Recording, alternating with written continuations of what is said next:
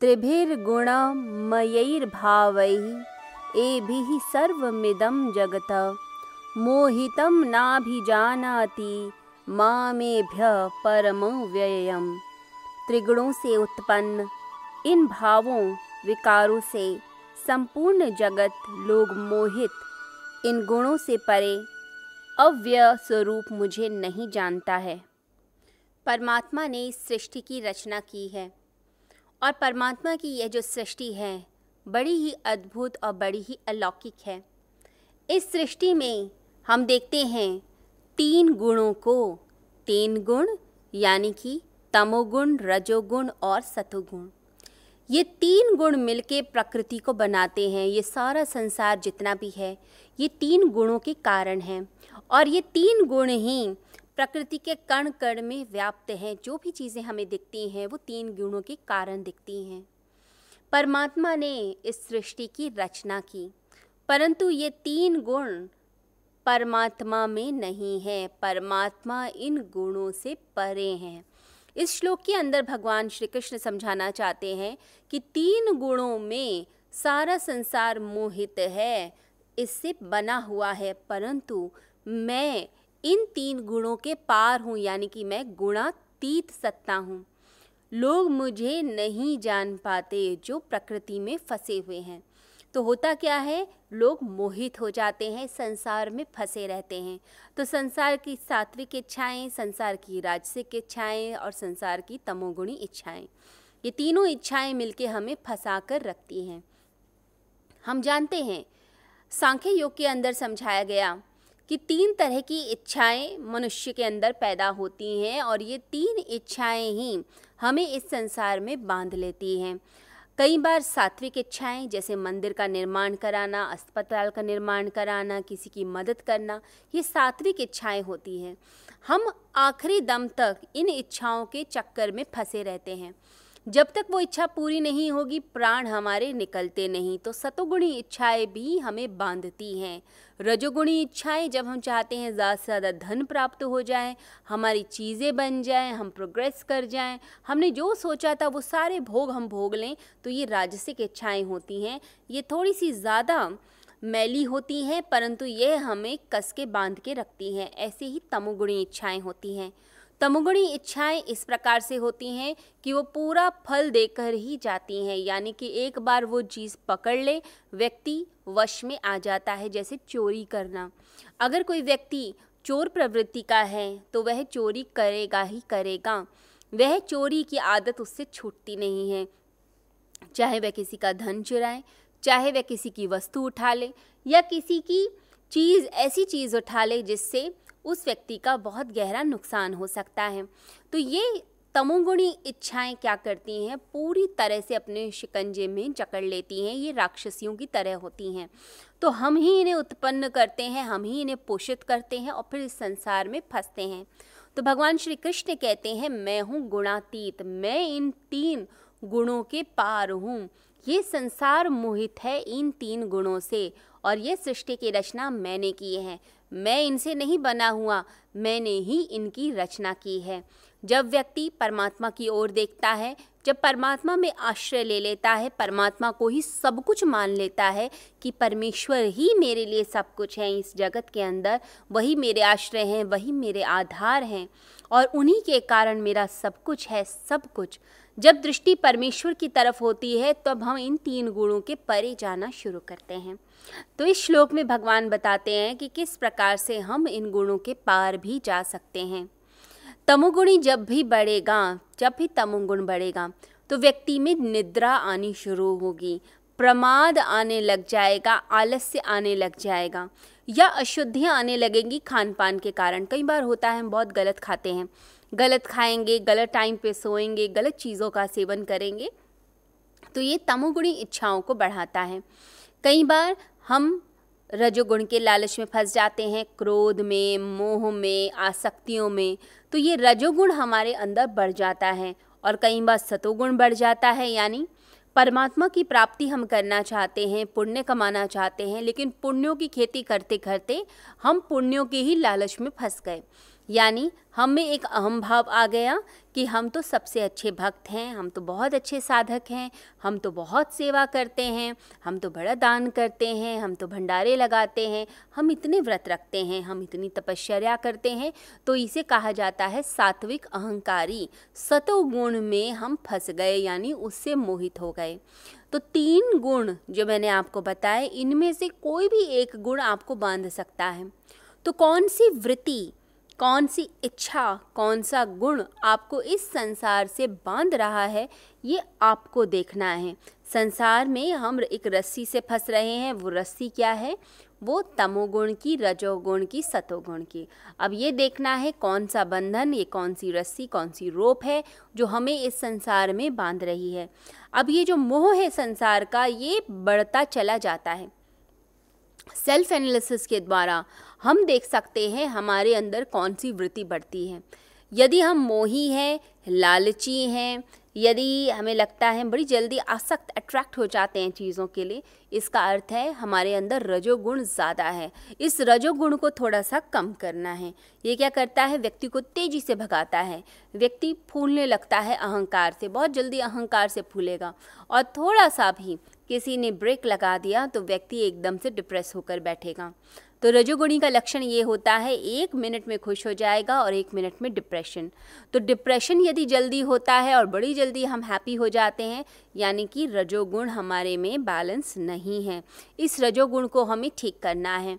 इसी प्रकार से सब वृत्तियाँ अपना अपना खेल खेलती हैं, सभी गुण अपना अपना खेल खेलते हैं। परंतु भगवान श्री कृष्ण कहते हैं, लोग इन वृत्तियों में, इन गुणों में फंसे हुए, यह भूल जाते हैं कि मैं इन सभी तत्वों के पार हूँ, मैं हूँ गुणातीत। मैं गुणातीत सत्ता हूँ। जब नज़र मेरी तरफ़ आएगी, तब व्यक्ति अपने अंदर एक रूपांतरण करना शुरू करेगा। उससे पहले कोई रूपांतरण नहीं होता है। सब प्रकृति के जाल में फंसे हुए। एक व्यक्ति जो धन कमा रहा है, वो क्या करता है? धन के लालच में इतना फंस जाता है, इतना फंस जाता है कि धन ही कमाना है, अब उसके लिए कुछ भी करना पड़े। किसी का धन लेना पड़े या फिर कोई कर्जा लेना पड़े, कोई नया बिज़नेस सेटअप करने के लिए कोई बेईमानी करनी पड़े, वो सब कुछ कर रहा है। कोई व्यक्ति सेवा करता है तो सेवा में इतना मग्न हो गया कि उसे हर समय सेवा चाहिए। यानी सेवा न मिले तो दुखी, रजोगुणी धन न मिले तो दुखी। तमोगुणी उसको विश्राम ना मिले, आराम से उसको बैठने ना दिया जाए तो वो दुखी। तो ये तीन लोग, जैसे मैंने बताए तीनों मोहित है प्रकृति के जाल के अंदर। तीनों अपने अपने जाल में फंसे हुए हैं, लेकिन ये तीनों उस परम सत्ता तक नहीं पहुँच पाते। तो हमें ये देखना है कि हम किस गुण में फंस जाते हैं, क्योंकि ये प्रकृति जो है ये गुणों का ही खेल है और परमात्मा है गुणातीत। जो लोग मुक्ति की यात्रा करना चाहते हैं, मोक्ष की ओर जाना चाहते हैं, उन्हें अपना आत्म रूपांतरण करना होगा। और आत्म रूपांतरण ऐसा कि हम इन तीन गुणों के पार जाना शुरू कर दें। ये ज्ञान योग में बहुत गहराई से सिखाया जाता है। अगर आप आगे के अध्याय पढ़ेंगे तो आपको समझ आएगा किस प्रकार से इन तीन गुणों के खेल से सारी चीज़ें चलती चली जाती हैं। तो मैं आपको भगवान बुद्ध की एक कहानी सुनाना चाहूँगी। भगवान बुद्ध एक बार अपनी साधना कर रहे थे, शांति से बैठे थे। कुछ देर के बाद एक व्यक्ति भागकर उनके चरणों में आया और बोलने लगा भगवान बुद्ध से कि आप मुझे सेवा दीजिए। मैं इस संसार का भला करना चाहता हूँ। ये संसार बड़े ही कष्ट में है। संसार बड़े ही दुख के अंदर है।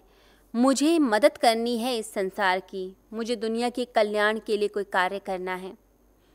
भगवान बुद्ध ने उस व्यक्ति की ओर देखा। और देखने के बाद मुस्कुराए और कहने लगे, कि क्या तूने अपना कल्याण किया है?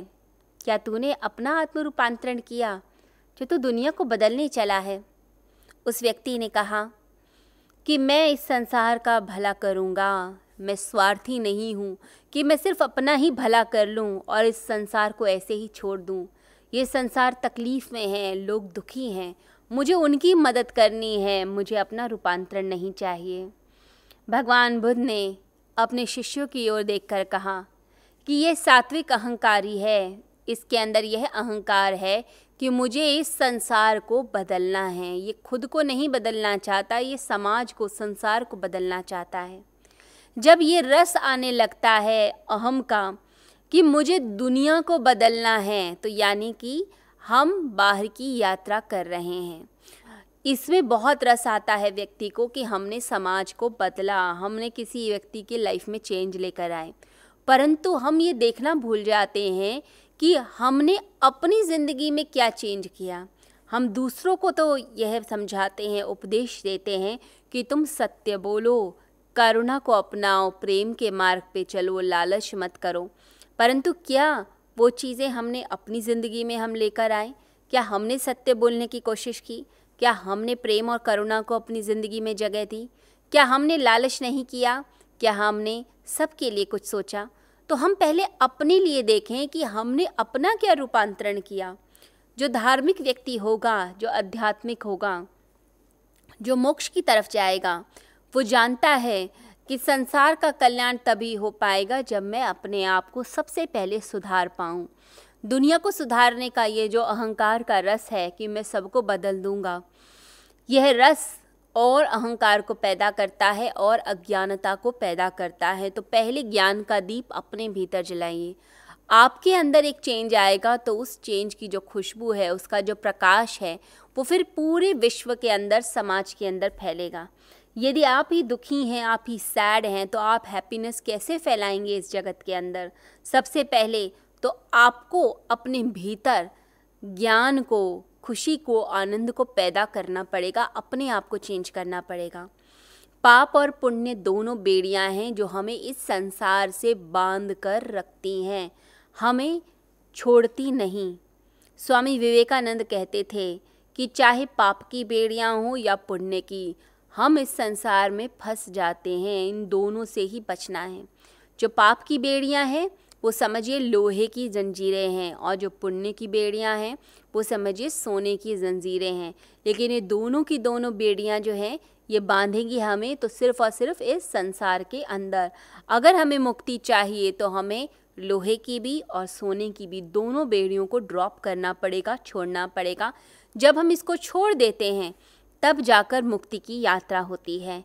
जो संत होते हैं, जो ऋषि होते हैं, मुनि होते हैं, वो क्या करते हैं? वो दोनों बेड़ियों को छोड़ देते हैं, न पाप को हाथ लगाते, न पुण्यों को। वह किसी से यह नहीं चाहते कि मैंने भला किया तो दूसरा व्यक्ति थैंक्स करे, या मैं ये प्रदर्शन करूँ कि मैंने कितने पुण्य करे हैं। नहीं, वह निष्काम कर्मी होते हैं, निष्काम कर्म के मार्ग पर चलते हैं। किसी की मदद भी चुपके से कर देते हैं तो पता भी नहीं लगने देते कि मैंने मदद करी। वो जानते हैं कि यह जो अनकंडीशनल लव है, ये जो निष्काम कर्म है, निष्काम सेवा है, यही परमात्मा के चरणों में चढ़ती है और कोई भी पूजा नहीं चढ़ती। तो निष्काम कर्मी बन जाते हैं, गुणातीत बन जाते हैं। तो जब हम पाप, पुण्य अच्छा बुरा सब छोड़कर बस उस परमात्मा के भजन में लग जाते हैं, दृष्टि सिर्फ़ उसी परमात्मा की तरफ़ हो जाती है, वो फिर जो कराए व्यक्ति वही करता चला जाता है। तो समझ लीजिए, फिर ज़िंदगी में एक बदलाव आने लग जाता है। तब हम अपने स्वरूप में एक अलग ही रूप में आते हैं। जो आत्म स्वरूप है, उसके अंदर हमारी सिद्धि होने लगती है और ज्ञान का प्रकाश चारों ओर फैलने लगता है।